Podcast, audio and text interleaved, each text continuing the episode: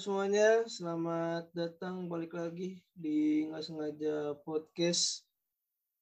Udah lama banget, gila gue nggak nggak bikin konten lagi di podcast ya kan, karena waktu itu jenuh aja sih, udah bosen banget sama apa bikin podcast sama nggak ada bahan aja sih, lebih ke nggak ada bahan.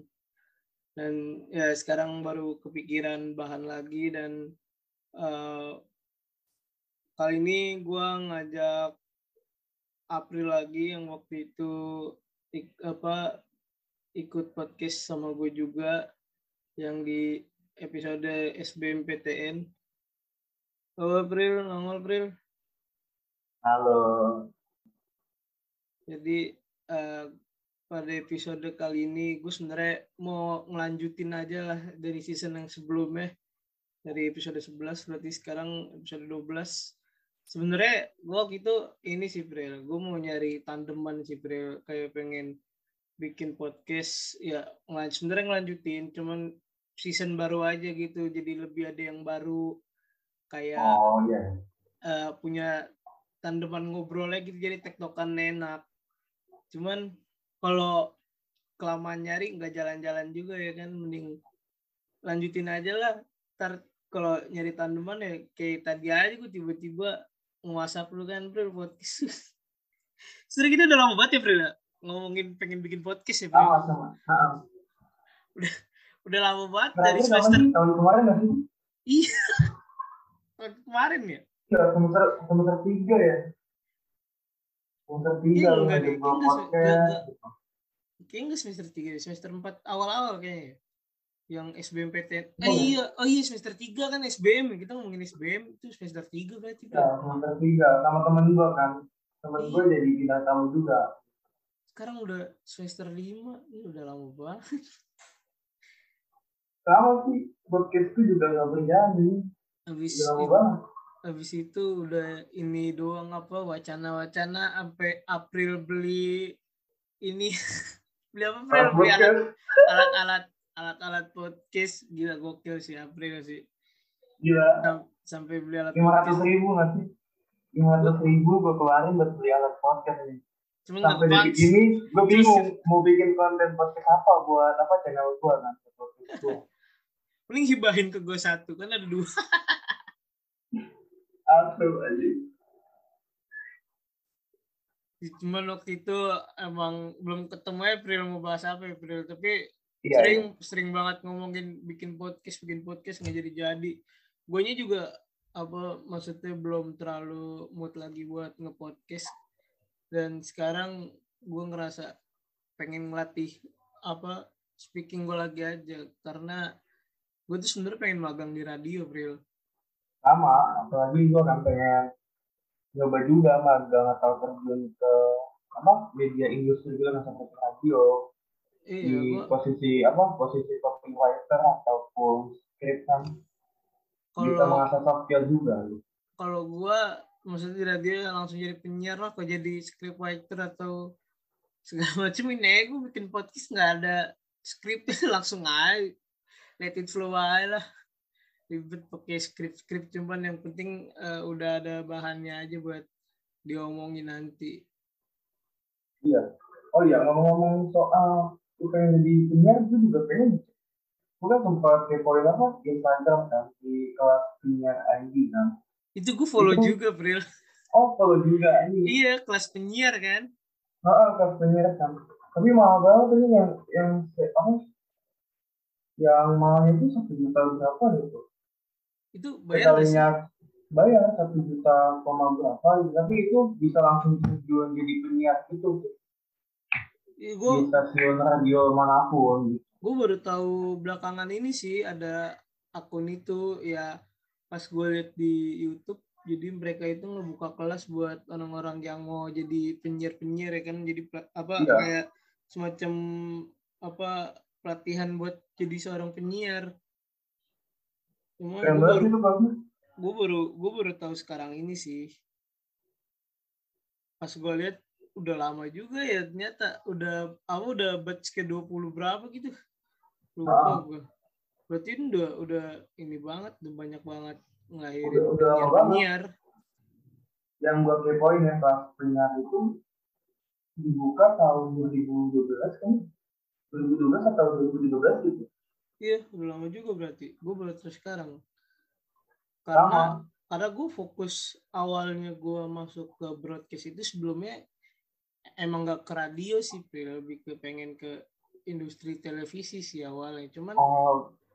makin ke sini kayaknya asik lebih asik di radio sih daripada di, di TV sih kalau gue ya berarti lu kebalikan gue kalau misalkan gue kan masuk broadcasting ya pengen dari awal pengen coba terjun jadi penyiar radio kan. Karena memang dari itu kayak suka banget gitu ngomong ngomong sama orang banyak gitu jadi penyiar ataupun jadi presenter gitu kan Iya, tapi eh, makin ke sini kayaknya industri televisi semakin susah lah buat kita masukin. Apalagi eh, udah banyak banget saingan-saingannya dan yang banyak berpengalaman. Cuman kalau radio, ya gue berharap sih masih banyak peluang buat masuk. Asli kayak enak banget gitu di radio ya iya belum ngobrol segala macem tapi kayak aslinya nggak gitu sih Pril. Ini lebih sulit lagi kalau misalkan kita udah ke lapangan kali ya. kayaknya sih. Eh, langsung ke ininya kali Pril ya. Terlalu bertele-tele kayak Pril. Iya. Sih langsung ke topiknya aja kali ya. Topik aja topik ya Eh, jadi eh, yang mau gue bahas di episode kali ini gue tadi udah ngobrolin sama April. Eh, sebenarnya bukan ngebandingin sih lebih ke ribet gak sih kerja sambil kuliah atau menjadi seorang anak kelas karyawan gitu? Karena kan eh, April ini sebelumnya kan dia satu inian ya mau gue apa kayak kelas reguler gitulah tiba tiba-tiba nggak tahu nggak jelas keluar gue kira keluar dari kampus taunya pindah ke kelas karyawan doang itu awal kenapa Bril? Itu, Bril? jangan deh awal mulanya ya karena pengen ini aja apa namanya yang yang lebih spesifiknya itu gua keluar apa gua pindah ke reguler ke karyawan atau lain aja apa istilahnya kayak NCDT lah buat pengalaman pertama gitu. Gua Tapi coba lu pas apa? pas baru masuk kelas karyawan itu lu posisinya udah kerja Bril? lagi nyari sih. Lagi nyari terus pas udah dapet gue langsung pindah ke kelas karyawan. Takutnya kan kalau misalkan gue belum pindah malah bentrok sama jadwal kuliah gua kan yang kelas reguler yang setiap tapi kalau misalkan karyawan ini bisa dibilang jam kerja eh jam kerjanya jam kuliahnya lebih fleksibel gitu Sebenarnya ini nggak sih Bril? Beda nggak sih Bril sama ini lu kan apa sempet ngerasain di kelas reguler yang online juga kan sebelumnya kan? iya Nah, yang sebenarnya pengen gue tahu tuh eh, sama aja apa beda nggak sih? Soalnya yang gue yang gue pikir sih ah lagi online ini kayak buat kerja sambil kuliah kayak sama aja deh. Maksudnya daripada ke kelas karyawan gitu kan lagi online bisa ngerjain apa tugas kuliah pas sambil kerja juga sih. Enggak, nah, kalau misalkan menurut pendapat gue ya, yang yang udah gue jalanin di kelas reguler sama online, itu kan yang gue tahu kelas reguler ini kan masuknya hampir setiap hari kan, Senin sampai Jumat. Bahkan maksudnya itu jam kuliahnya itu kayak pagi sampai sore lah, jam 4 ya maksimal. Nah, itu kalau misalkan dibarengin sama kuliah, itu kalau misalkan menurut gue pribadi nggak bakal fleksibel sih takutnya dengan jadwal apa kelas online dengan jadwal tempat kerja. Sedangkan kalau misalkan kelas karyawan itu kan ada kelas malam ya kelas malam itu kan biasanya dari sampai Jumat tergantung mata kuliah. Itu jamnya lebih spesifiknya jam 7 malam sampai jam 10 malam tergantung mata kuliahnya. Dan untuk Sabtunya itu biasanya kelas pagi sampai kelas sore. Jadi kalau menurut gue lebih fleksibel kelas karyawan sih. Tapi kan uh, maksud gua kelas reguler pun mungkin waktu itu kita emang empat hari karena uh, masih dipilihin dari kampus ya kan buat jadwal Iya, kuliahnya. ah. Tapi kan kalau sekarang kan tiga hari nih kalau kelas reguler. Kelas karyawan tuh pas lu udah pindah ke situ dia jadwalnya berapa hari? sehari satu makul jadi misalkan sampai Jumat uh, tergantung apa tergantung mata kuliah per semester yang kita ambil misalkan gua pas semester eh gua semester ini ngambil tujuh makul nanti Senin Senin Selasa Rabu Kamis itu ada empat makul yang diisi dan itu satu makul jadi itu malam kelas online doang tanpa tatap muka Nah, sedangkan Sabtunya sisa makul tersebut gitu. Tapi mata kuliahnya sama aja kan ya karyawan sama, Sama aja. reguler. Sama.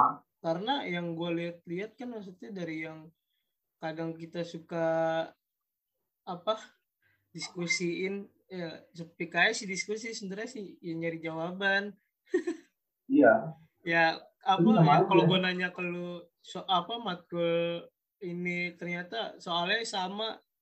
Jadi ya sebenarnya paling beda bedanya di jam kuliahnya aja sih ya sebenarnya jam karyawan sama reguler. Karena eh, buat eh, angkatan kita ini di broadcast kuliah itu sekarang pagi banget jam setengah jam setengah delapan udah mulai itu hari Senin tuh hari pertama banget kan dari setengah delapan sampai jam enam Ah. gokil sih kalau masuk sih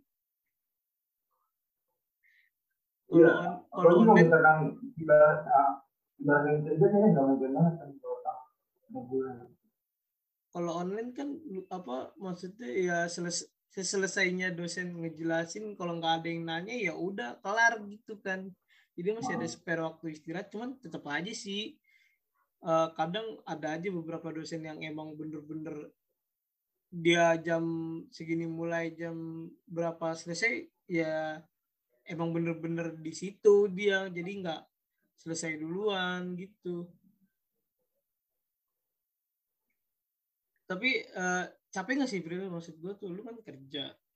Apa dari pagi sampai sore pulang kerja harus ngerjain tugas atau mungkin kalau lagi pertemuan online lu harus apa namanya nge-meet atau zoom sama dosen gitu?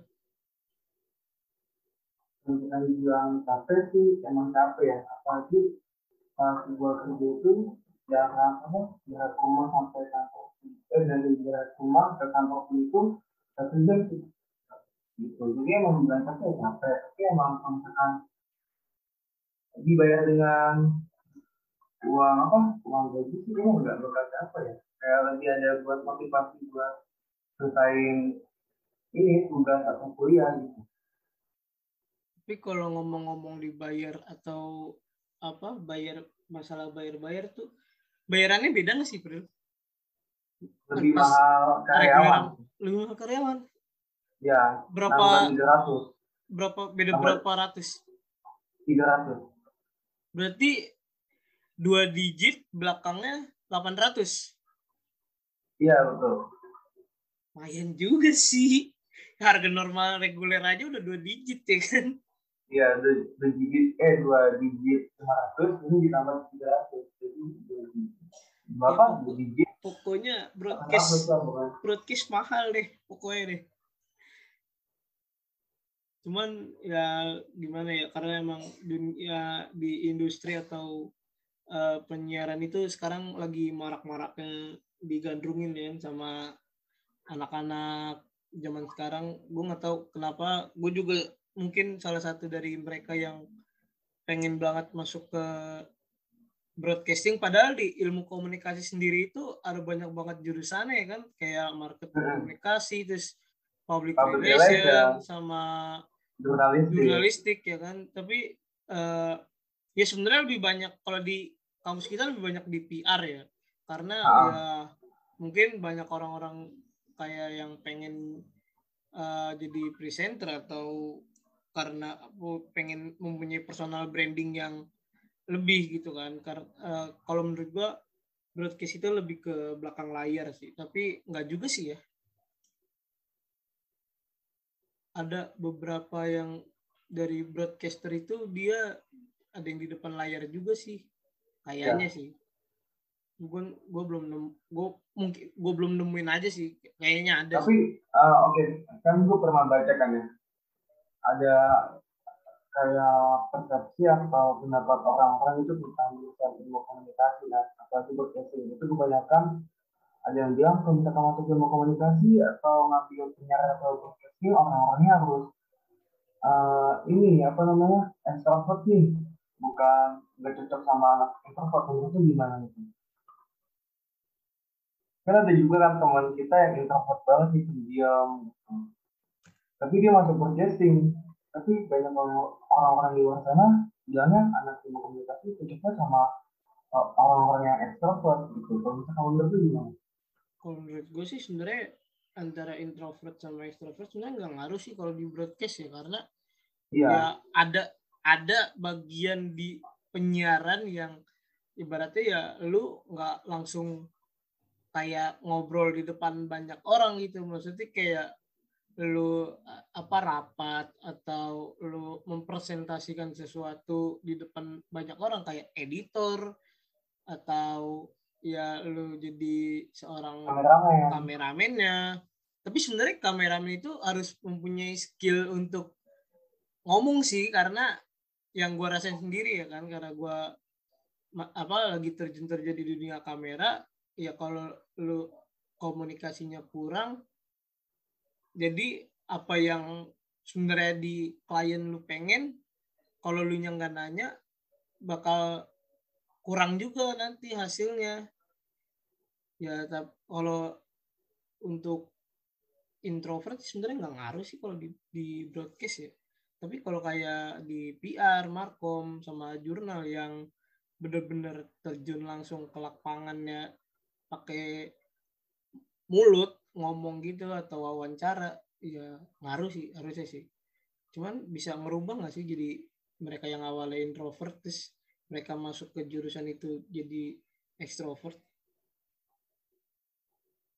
gue kurang tahu kalau misalkan bisa diubah apa enggak kan mungkin kalau misalkan diubah kayak enggak ya. Tapi kalau misalkan mau berarti untuk bisa berani bicara depan orang banyak atau depan umum ya itu mungkin bisa karena kan sifat manusia kan nggak bisa diubah dan misalkan introvert kan dalam awal berarti dia kayak uh, tertutup. Tapi kalau misalkan skill dia ada bagus speaking kenapa enggak? Kenapa nggak diasah gitu?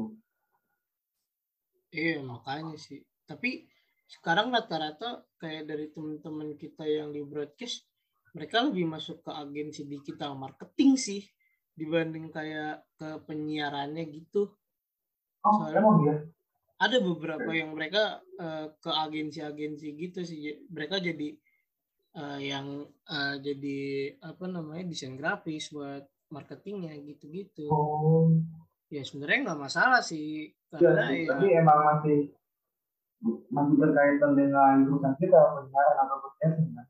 Iya, cuman maksud gua uh, kalau kayak gitu kayak gitu maksudnya gimana ya? Ya ya itu yang kayak tadi introvert gitu. Maksudnya mereka cocok sih kalau kayak di situ-situ sih. Karena ya mungkin beberapa introvert itu mereka punya uh, kesibukan untuk mencari referensi-referensi ngedesain sih. Ya bisa apalagi gue kan kayak lagi dalam ini kan copywriter gitu. Gue belajar copywriter itu tentang apa? Skill yang harus dimiliki seorang copywriter atau content itu apa? Jadi biasanya enak gitu. Habis jadi kayak uh, jadi kayak apa ya? Broadcasting itu enggak berbicara tentang lo harus masuk ke dunia televisi lo harus masuk ke dunia apa? Radio gitu. Enggak bisa bisa. Jadi uh, seorang boy ini bisa terjun ke dunia digital marketing, grafik desain, walaupun grafik desain sih uh, banyak yang bilang ini dari jurusan ini apa namanya? Desain komunikasi visual kan. Komunikasi yeah. kafe gitu. Di kafe. Tapi buat juga bisa misalkan emang kemampuan anak itu ada di bidang copywriter, content writer, ataupun graphic design gitu kan. Tapi uh, back to topik lagi bro, gue pengen nanya sih, uh, lu pas lu uh, kerjanya apa sih? Maksudnya yang sampai lu pindah ke kelas karyawan itu lu kerjanya di bagian apa? Oh, oke oke. Untuk kerjanya gue di posisi uh, macam yang bilang kayak customer di perusahaan yang bergerak di bidang uh, finansial teknologi atau yang kemarin viral pinjaman online itu gue lebih di customer service kayak nangani nasabah yang ingin melakukan pembayaran. Tapi menurut lu apa kerja di bagian itu nyambung nggak sih sama jurusan lu yang apa? Uh, yang ya, nyambung banget, nyambung. Mungkin kalau misalkan juga nyambungnya enggak berkaitan dengan dunia broadcasting atau penyiaran, yang mungkin kalau misalkan ke, disambungkan ke ilmu komunikasi, dia lebih cocok. Gitu. Karena kan uh, di posisi apa service kan kita harus bisa komunikasi dengan klien, komunikasi dengan customer, uh, komunikasi dengan nasabah gitu kan. Jadi apa pun itu harus bisa entah itu lewat komunikasinya lewat sosial media seperti WhatsApp, Instagram ataupun melalui via telepon. Iya sih, karena sebenarnya ilmu komunikasi sendiri itu ya bukan tergantung dari empat jurusan itu sih ya bener-bener ya. ilmu komunikasi mau lu mau di BC mau lu di jurnal di markom di PR tetap aja sih maksudnya ya, ya lu anak ilmu komunikasi kayak maupun lu apa kerja di mana jadi bagian apa tetap aja yang paling kepakainya ya si ilmu komunikasinya itu sendiri sih bukan kayak nah, yang dari jurusan. lebih penting sih. Apalagi lu terjun lu terjun ke dunia kerja tapi enggak berkaitan dengan jurusan lu saat ini. Misalkan lu kerja di posisi agen marketing kan tapi enggak apa tapi beda dong beda jalur kayak di kuliah lu kayak broadcasting gitu kita di ilmu komunikasi ya bisa jadi posisi apa sosial media spesialis sosial media admin terus kayak content writer, copywriter, pembuat naskah, skrip bisa peluang. Makanya kayak sekarang kan uh, banyak beberapa dari teman kita udah pada mulai magang ya. Ya. ya. Tapi kalau karyawan ada magang nggak sih? Untuk karyawan sendiri kita kan nggak ada magang. Itu kayak bikin project. Lebih bikin ke project ya? Iya, project kayak pembuatan akan pembuatan apa juga yang penting kayak proyek dari kelompok dibikin uh, dibikin kayak kafe gitu sih. Hmm. Ya kalau kayak yang reguler sih kan uh, beberapa di semester lima ini udah mulai banyak yang magang ya. Terus ya. uh, menurut gue tuh mereka yang magang itu kayak nggak uh, sesuai sama jurusan sih tapi maksudnya tetap di titik ilmu komunikasinya cuman nggak kayak yang mereka di PR mereka di broadcast di jurnal atau di markom gitu sih oh emang banyak kayak gitu ya nggak banyak cuman beberapa ada yang kayak misalkan oh. Uh, ya misalkan lu di PR tapi di saat lu magang lu nggak kayak terjun langsung sebagai uh, orang yang ngomong di depan khalayak gitu. Mungkin karena magang juga kali ya. Uh, ya yang ada aja yang bisa diambil ambil dah buat pengalaman? Iya tapi itu misalkan buat penulisan uh, penulisan itu gimana? Tapi sama aja nggak sih uh, misalkan nih gue jurusan PR terus magang di media penyiaran dan tapi bukan berkaitan dengan public relations tapi itu sama aja sih public relations itu juga bisa berteknologi atau masuk ke dunia penyiaran dan sama marketingnya itu itu bisa sih itu kan kayak mempromosikan juga kan iya sih. Tapi yang gue dengar dengar kalau apa gue kadang suka ngobrol sama senior senior kita kalau bisa sih pas magang jangan terlalu jauh sama peminat peminat ah peminatan kita sih. Karena saat nanti lu KKP pas di sidangnya bakal ngerepotin juga sih kalau misalkan lu yang gak sesuai sama dari yang lu minatin jurusannya gitu. Oh iya iya. iya. Karena ya sekarang jujur aja kayak gue kan nyari magang sekarang agak lumayan susah ya kayak maksudnya mau di radio atau di TV atau di ya bagian-bagian kayak kamera editing gitulah karena sekarang lebih banyak ke desain grafis terus kalinya video editor itu ya jadi kayak yang bener-bener pro yang udah punya kayak oh yang udah punya portfolio kan? Iya sedangkan kayak beberapa dari uh, mahasiswa itu kan kayak bener-bener baru terjun loh ke ilmu komunikasi terus mereka belum begitu ngerti sama uh, dunia editing lah atau dunia penyiaran pas mereka mau magang belum ada portfolionya. Jadi agak susah sih sebenarnya sih. Jadi kayak bisa dibilang is ya, bisa dibilang tuh saingannya banyak ya. tapi kalau misalkan menurut pendapat gue ya itu seharusnya tuh perusahaan uh, harusnya sih harus bisa menerima mahasiswa yang ingin magang atau yang ingin belajar belajar tentang posisi yang ingin di atau dilamar kan itu kalau misalkan emang kualifikasinya ada portfolio terus sedangkan uh, dianya itu belum ada portfolio juga sama aja bohong kayak uh, sama aja bohong itu maksudnya kayak saingannya bakal kalah dianya. Iya makanya kayak uh, uh, mending lu apa ngelamar kerja lu daripada magang kalau lu udah punya portfolio ya kan? Hmm. karena gue beberapa kali sempat keskip sih sama orang-orang yang udah punya portfolio yang lebih baik dan lebih bagus daripada gue karena ya gue paling mentok di edit Premiere paling basic lah.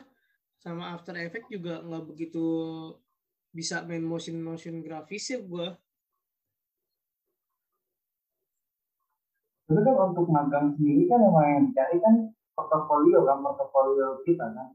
Misalnya kayak uh, pelatihan kerja untuk langkah di dunia kerja ke depannya gitu. Sedangkan yang kualifikasi asal ini kan yang dicari para pemagang kan ini gitu.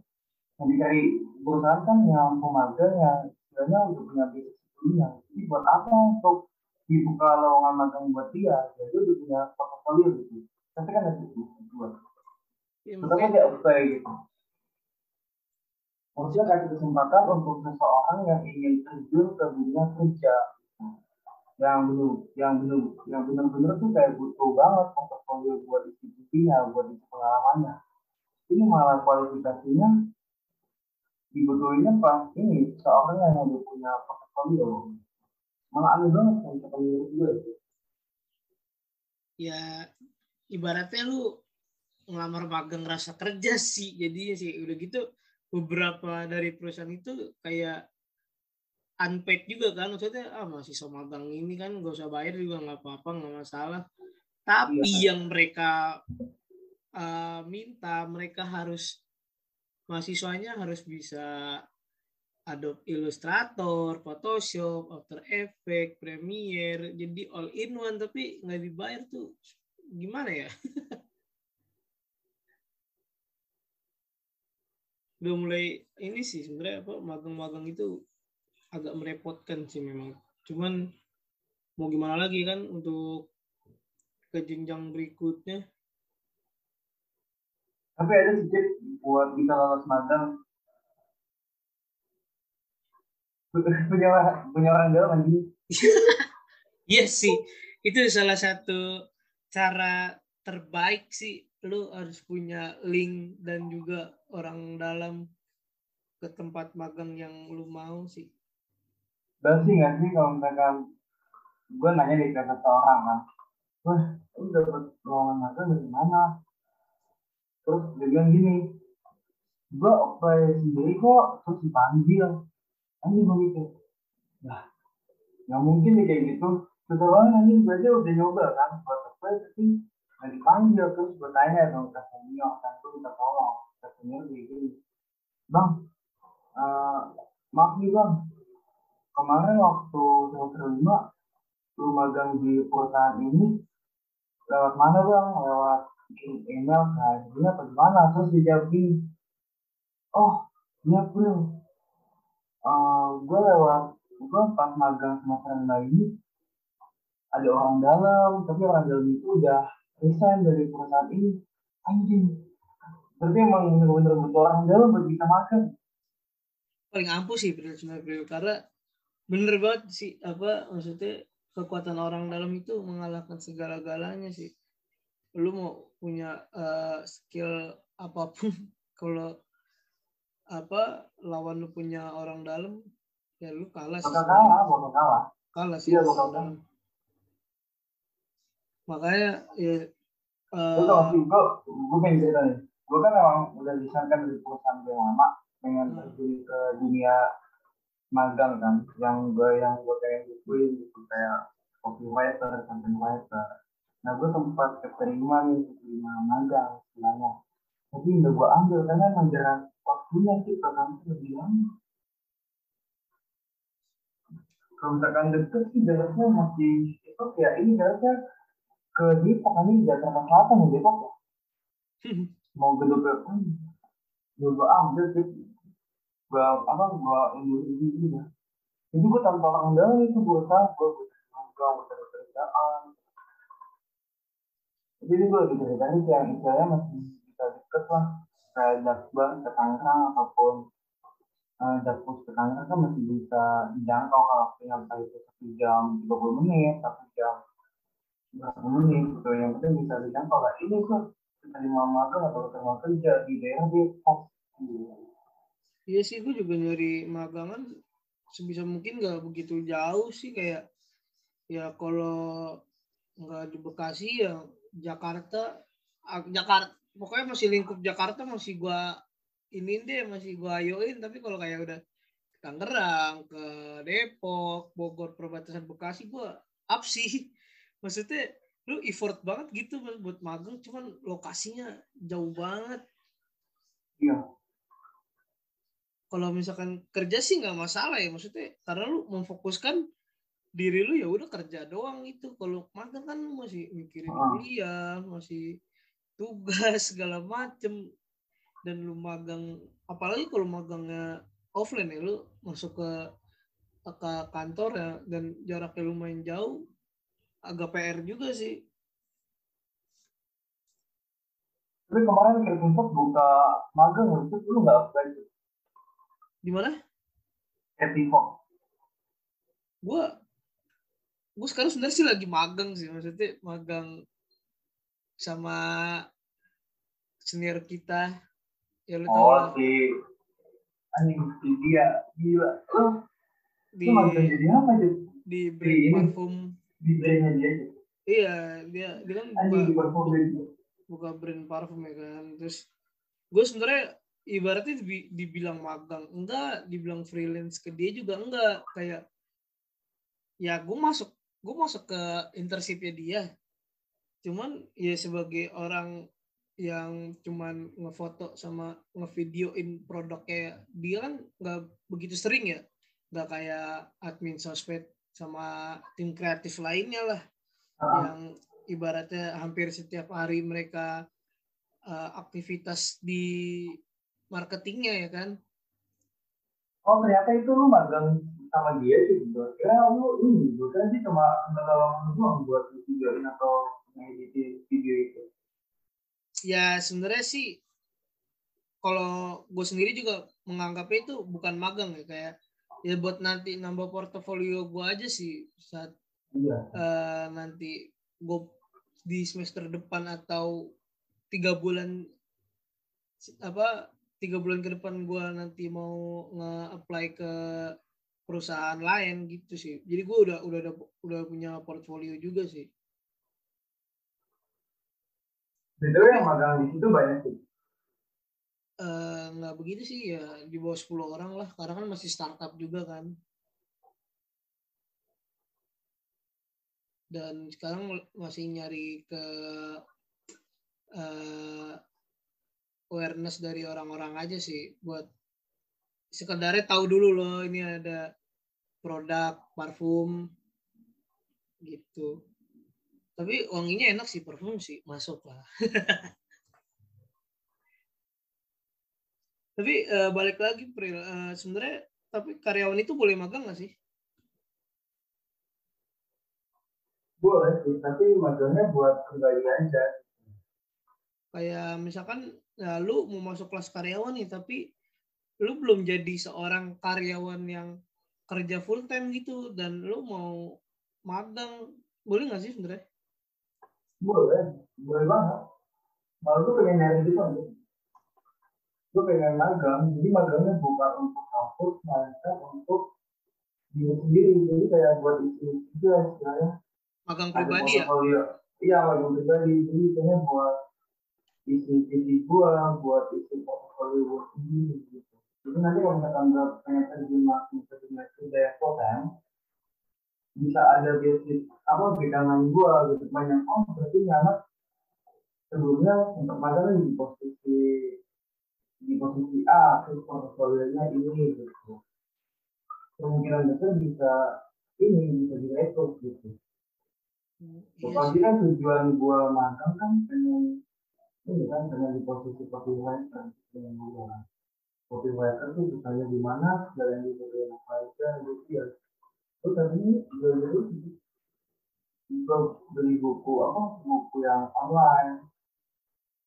Kayak ebook ebook copywriter itu apa gitu. Jadi kalau pelajaran juga baca terus sama sendirinya skill yang dibutuhin copywriter itu apa aja kayak tools yang dibutuhin ada juga kan yang copywriter yang terus yang digunakan kan kayak bikin blog bikin uh, website bikin website. Ya buat ini apa buat marketing itu buat promosiin produk atau jasa yang dibikin nanti gitu. Terus juga terus yang digunakan kayak basic aja tuh kayak Adobe Photoshop gitu.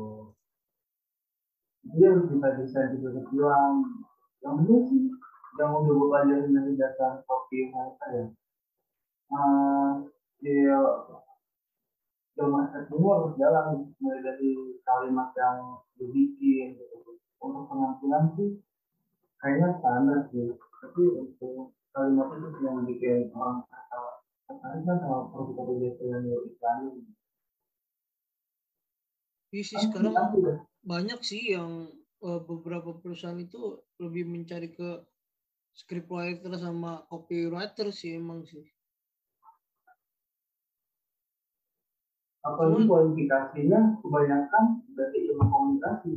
Ilmu komunikasi terus udah punya portfolio itu bingung gue kalau ternyata bingung itu harus magang nanti dari magang yang menerima uh, apa ya menerima kayak penerima magang itu pengen belajar posisi itu. Jadi tanpa ada kualifikasi udah punya portfolio sebelumnya gitu.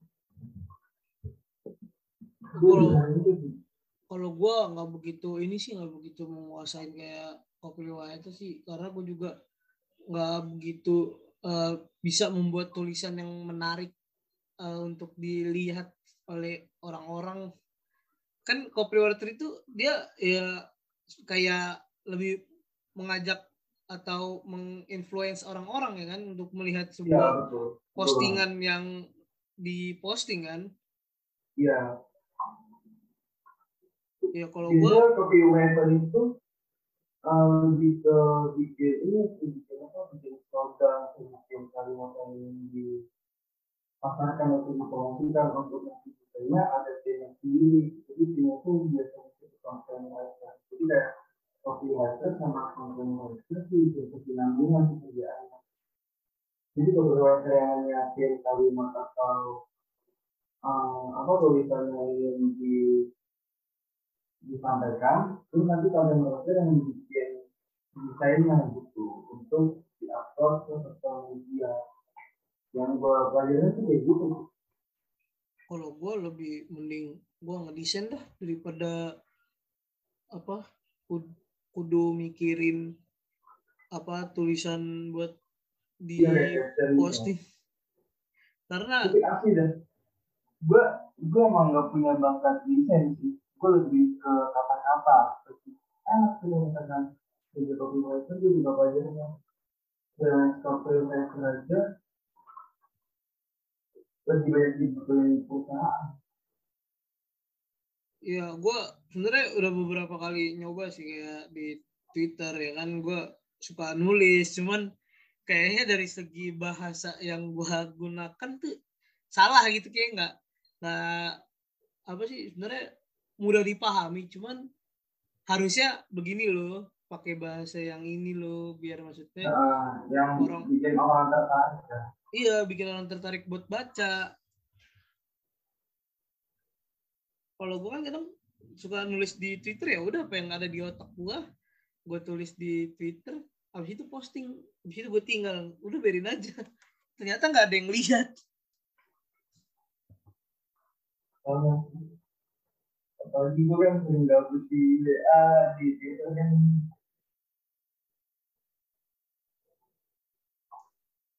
Oh, udah tinggal dikit lagi sih di Pril. Kayak hampir sejam deh ini. Ini bisa dua jam tau sih. Emang ya zoomnya bisa dua jam ya? Bisa. Santai aja. Emang lu ini premium? Bukan, bukan premium. Tapi kemarin sama teman gue ya, itu emang dua jam. Bukannya 40 menit ya? Hah? Bukan 40 menit. Itu kan gue kakak deh. Gue sempat ngobrol sama dia. Jadi podcastnya udah selesai, terus tinggal ngobrol sama dia udah oh berarti itu gue langsung gue kata Enggak sih, gue gue lebih nggak tahu kita udah ngobrol berapa lama sih ini sih. Emang di situ nggak kelihatan apa sih kak? Nggak, cuman cuman recordingnya dong. Oh. Ya mungkin uh, terakhir sih yang pengen gue tanya sebelum gue tutup uh, buat nanti uh, tugas akhirnya itu di karyawan sama gak sih sama reguler? Kayak misalnya bikin skripsi oh, bikin gitu, -gitu. sama. Sama banget bikin skripsi. Malahan ya anak karyawan udah ada ini sih yang bikin skripsi tapi anak 18 Iya, 18 emang iya. Sekarang juga mereka yang reguler juga udah mulai pusing mikirin skripsi. Sama berarti, kan? Berarti sebenarnya uh, karyawan sama reguler tuh gak beda jauh ya, cuman paling di waktu kuliahnya iya, doang. Iya, di waktu kuliahnya doang. Sama mungkin di kita di broadcast ini bro yang gue denger denger sih kita uh, jadi ada pilihan kita mau bikin skripsi atau membuat tugas akhir kayak bikin film gitu Phil. Oh di reguler ada gitu bang? di broadcast doang ya yang gue dengar dengar sih kayak gitu jadi broadcast kita reguler apa karyawan nah gue nggak tahu yang karyawan cuman yang reguler sih yang gue dengar dari dosen ya nanti uh, buat angkatan 19 20 mungkin seterusnya buat tugas akhirnya atau biasa pengganti skripsinya itu ya bikin short movie tapi harus yeah. di bikin project gitu kan? Iya cuman gue nggak tahu harus dilombakan apa enggak gitu. Ya semua harus apa? dilombakan apa enggak. Oh. Ya kalau dilombain juga nggak apa-apa nggak dilombain juga nggak apa-apa sih maksudnya dibanding tapi gue lebih mending mending buat skripsi gitu iya. Kalau gue jujur kalau misalkan gue gue mending buat skripsi kalau gue lebih karena kalau misalkan tugas tugas akhirnya kan ada yang ini kan. Mungkin kayak perkelompok jatuhnya ada yang nggak ngerjain ini ada yang cuma diem aja jadi kayak effortnya effortnya itu kayak nggak besar yang lu lakuin. Tapi kalau misalkan skripsi kalau misalkan skripsi oh ini kayak gue skripsi gue nih Iya penelitian gue nih gitu. Saya individu ya. Iya akhirnya individu ada ini punya punya pengalaman tersendiri dalam uh, pembuatan karyawan gitu. Ya bener juga sih, tapi kalau gue karena emang ibaratnya lebih suka ke dunia produksi, lebih milih itu sih. Cuman gue nggak tahu gimana nanti dari angkatan kita mereka beberapa ada yang ngambil kalau gitu kan berarti kan dikelompokin kan nggak mungkin sendiri dong lo bikin produksi film sendiri agak repot juga. Ya ini juga nanti bakalan terjadi di karyawan uh, sama yang gue bilang tadi kan. Kelas karyawan gak ada magang tapi nanti diganti di produksi. Produksi entah itu bikin film pendek bikin apa gitu. Lebih kayak KKP project gitu lah ya Iya, KKP project gitu. Tapi lebih enak itu sih KKP project. Terus nanti ya tinggal itu penelitian itu itu ini skripsi A ini aja gitu. ya paling Jadi ada pengalaman pengalaman tersendiri yang kalau penelitian ke stasiun televisi televisi atau stasiun radio yang mau gitu. Kalau gue nanti lihat minat dari angkatan kita dulu sih mereka lebih condong ke mana sih? Tapi itu bukannya dibebasin ya? Jadi kayak bebas entah itu yang milih kecil atau TA misalkan eh, 85 persennya milih tugas akhir terus 15 persennya milih skripsi itu kemungkinan besar ngikutin 85 persen yang milih tugas akhir atau pembuatan proyek atau kayak udah dibebasin aja yang mau buat proyek silakan yang mau buat skripsi silakan gitu. itu Itu- gimana itu keputusan itu gue nggak tahu deh. Pokoknya kemarin gue cuma baru denger rumor-rumornya aja sih. Pokoknya nanti broadcast itu eh, ada tugas akhir kalau enggak ya skripsi. Gitu doang sih. Cuman buat sistematisnya gue belum begitu tahu. Karena ya ini masih baru wacana doang sih. Oh ini satu lagi bro. Gue baru inget di kelas karyawan itu ada Apa? kakak ada KKN gak sih? Nah itu itu yang gue bingung entah itu KKN jadi kan kalau misalkan dilihat apa eh, hasil ekivalensi di siasat itu KKN kan semester enam iya. Itu gue bingung nih kelas karyawan itu ada KKN atau enggak oh iya ya di, semoga aja semoga aja nggak ada ya.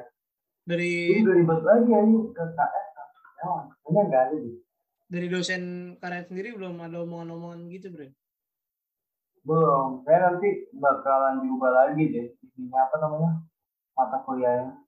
Beda nggak sih dosennya bro aku penasaran dah. Isinya beda sih. Maksudnya kayak kayak dosen reguler kan yang yang seperti kita kenal Beda, aja lah beberapa. Oke. Mungkin lu kan Ah, kenal dosen. kenal juga kan beberapa dosen yang di reguler kan? Nah, ada nggak sih yang di karyawan juga? Ada juga yang ngajar di karyawan terus ada juga dosen karyawan itu diambil dari dosen S2 ilmu komunikasi jadi dia juga uh, ini megang S2 Ilkom S unggul sama Oh, S1 Ilkom tapi kelas karyawannya gitu. cuman dari tugas sama sih yang gue Tapi lihat. sama. Karena kan ini. Uh, mata kuliah kan ada ini kan ada ketua ketua mata kuliahnya gitu kan. Jadi dia ngurusin atau tanggung jawabnya ya tugas ataupun puas. Jadi nanti ketua mata kuliah tersebut kayak ngasih mandat ke yang dosen pengajarnya gitu. tapi untungnya sekarang lagi ini sih lagi online karena ini, ini rumor-rumor juga tapi jujur kalau misalkan online lebih apa ya tugasnya lebih sedikit nanti kalau misalkan offline kayaknya sih cuman Iya. yang gue denger-denger kan katanya Januari itu kampus kita udah mulai tatap muka ya kan awal tahun dan Oh ya itu rumor-rumor yang gue denger juga sih. Beberapa Lebih dosen beberapa dosen dari yang bilang. gue belum apa? Kenapa sih? Beberapa iya. dosen beberapa dosen dari yang bilang kayak misalkan uh, Januari nanti kita uh, udah mulai tatap muka. Itu kan baru wacana doang belum belum tentu kan offline. Liatin aja beritanya. Ya. ini. Ya itu sih eh, ketentuannya dari ini peningkatan apa? Peningkatan covid kluster kan jelas.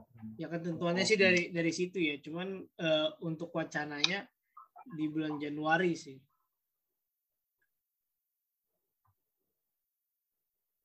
Terus eh, yang terakhir banget nih terakhir banget sebelum gue tutup eh, pas lu pindah lu kan jatuhnya pindah ke kelas karyawan ya pertama lu dari reguler itu tuh lu ada pergantian nim atau lu Gak ada, tim gua tetap sama. Kecuali kalau misalkan gua pindah jurusan ya, kayak misalkan Anik, Anik kemarin kan pindah jurusan ya, tapi tetap di kelas gue. Itu kan mungkin pindah pindah di doang, tapi ya untuk mata kuliahnya kayak di istilahnya kayak di apa sih namanya? Di ya, kan? Jadi transkrip, ya transkrip. Iya di transkrip dua. ya. oh lu cuma tra- sebenarnya berarti gue cuma transkrip nilai sama pindah basis doang. Jadi yang kelas reguler gue bisa kelas karyawan hmm, berarti nggak nggak begitu banyak perubahan ya? Enggak enggak begitu banyak punya terus ininya gimana Pril kayak prosesnya gitu Pril selain transkrip nilai sama yang tadi gitu. Proses gimana? Yang eh, lu eh, ngomong ke BKS kah atau gimana?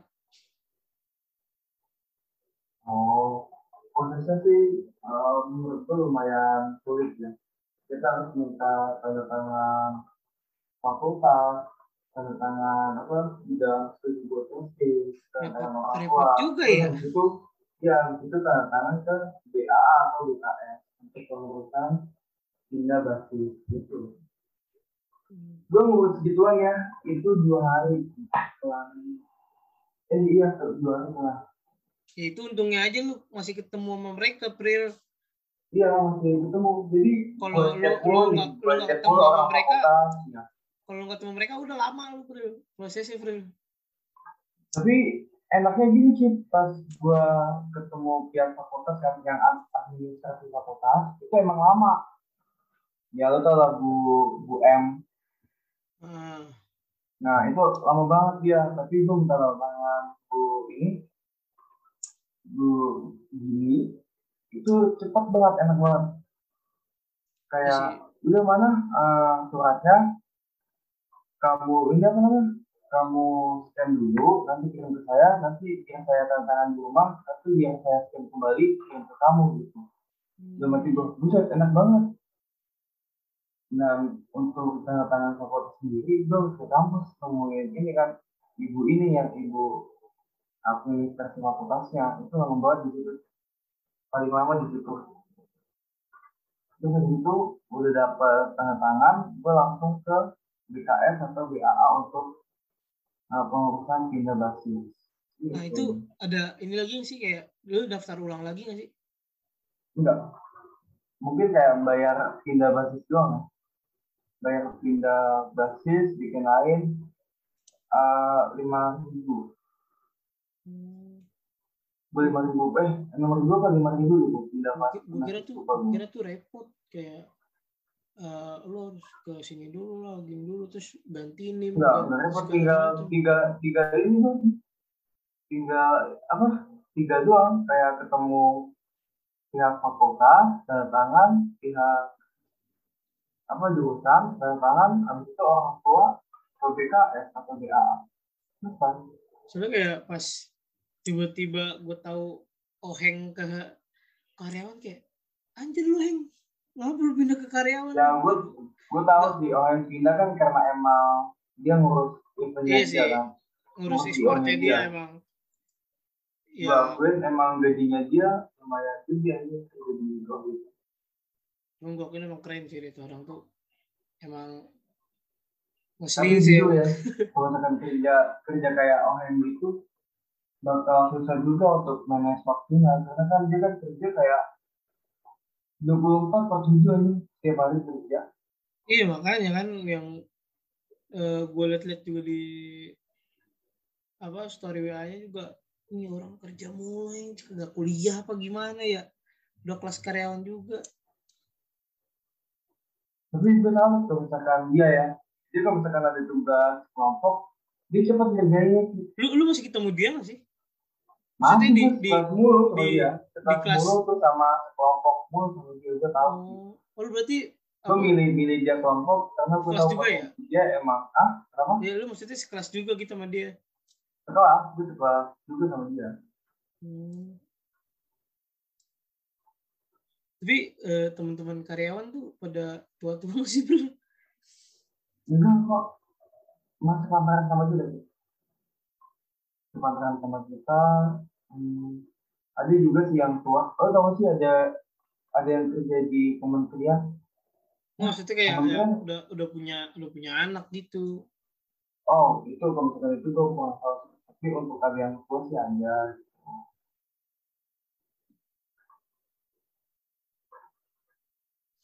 Paling itu aja sih yang emang bikin gue penasaran sih bro. Sebenarnya kayak eh, mata kuliahnya beda apa enggak, terus mata gue ya ada sama proses eh, perpindahan dari reguler ke karyawan itu ribet apa enggak sama kayak tadi KKP sama skripsi ternyata sebenarnya nggak nggak banyak perbedaan banget sih. Ya paling kayak di waktu doang sih yang bikin eh, beda. Karena ya pas karyawan ya kan mereka kalau misalkan aslinya nih kalau offline kan mereka pagi sampai sore kerja terus baru malamnya ke kampus kuliah gitu ya kan.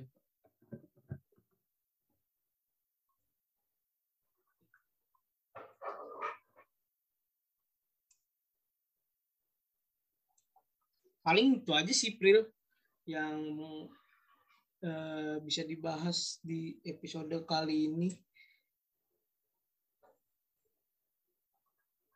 Buat next episode eh, nanti gue bakal pikirin dulu apa yang kira-kira cocok bakal diomongin sama lu gitu ya kan. Langsung gue tutup aja kali ya. Boleh boleh boleh. Silakan. Gue juga udah ngantuk. Iya kita eh, rekaman jam 3 pagi ya. Iya jam tiga pagi. Kira jam 3 pagi. Eh, mau tidur gue Oke paling nyampe sini aja untuk podcast episode kali ini. Um, gua lupa lagi penutupannya gimana ya. Suka keingetan sampai di YouTube aja sih. Eh, jangan lupa di share aja sih, jangan lupa di share ke teman-teman kalian buat dengerin podcast yang tidak begitu berfaedah ini.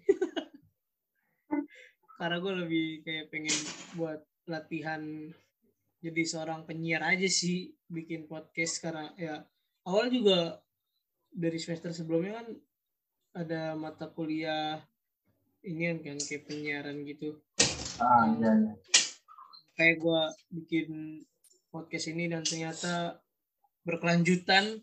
Paling cuma mikirin kontennya aja agak susah. Oke thank you buat April yang udah nyempetin uh, buat join siap siap sama-sama. Oh ya jangan lupa dong promosi juga nih podcast gua podcast ruang temu itu ada episode satu sampai lima. Dan untuk episode enamnya gue belum bikin sama sekali. Cuma emang pusing sih nentuin konsep kontennya kayak gimana gitu kan. Kalau gue sih sekarang ya udahlah yang ada aja lah udah. Jalanin aja kalau gue kepikiran nanti apa misalkan gue mau gue punya tema ini nih siapa kira-kira yang cocok langsung gue WA deh gitu sih kalau gue sekarang daripada kelamaan bertele-tele nggak jalan-jalan. Paling nanti ya lu kasih ke gue ininya ya uh, link podcast lu nanti gue taruh di deskripsi sih. Oke eh, thank you buat yang denger jangan lupa di share di follow juga podcast uh, gue nggak sengaja podcast. Um, dengerin juga podcast podcast sebelumnya dan ditunggu podcast selanjutnya. Gua Icip dan April pamit. See you. See you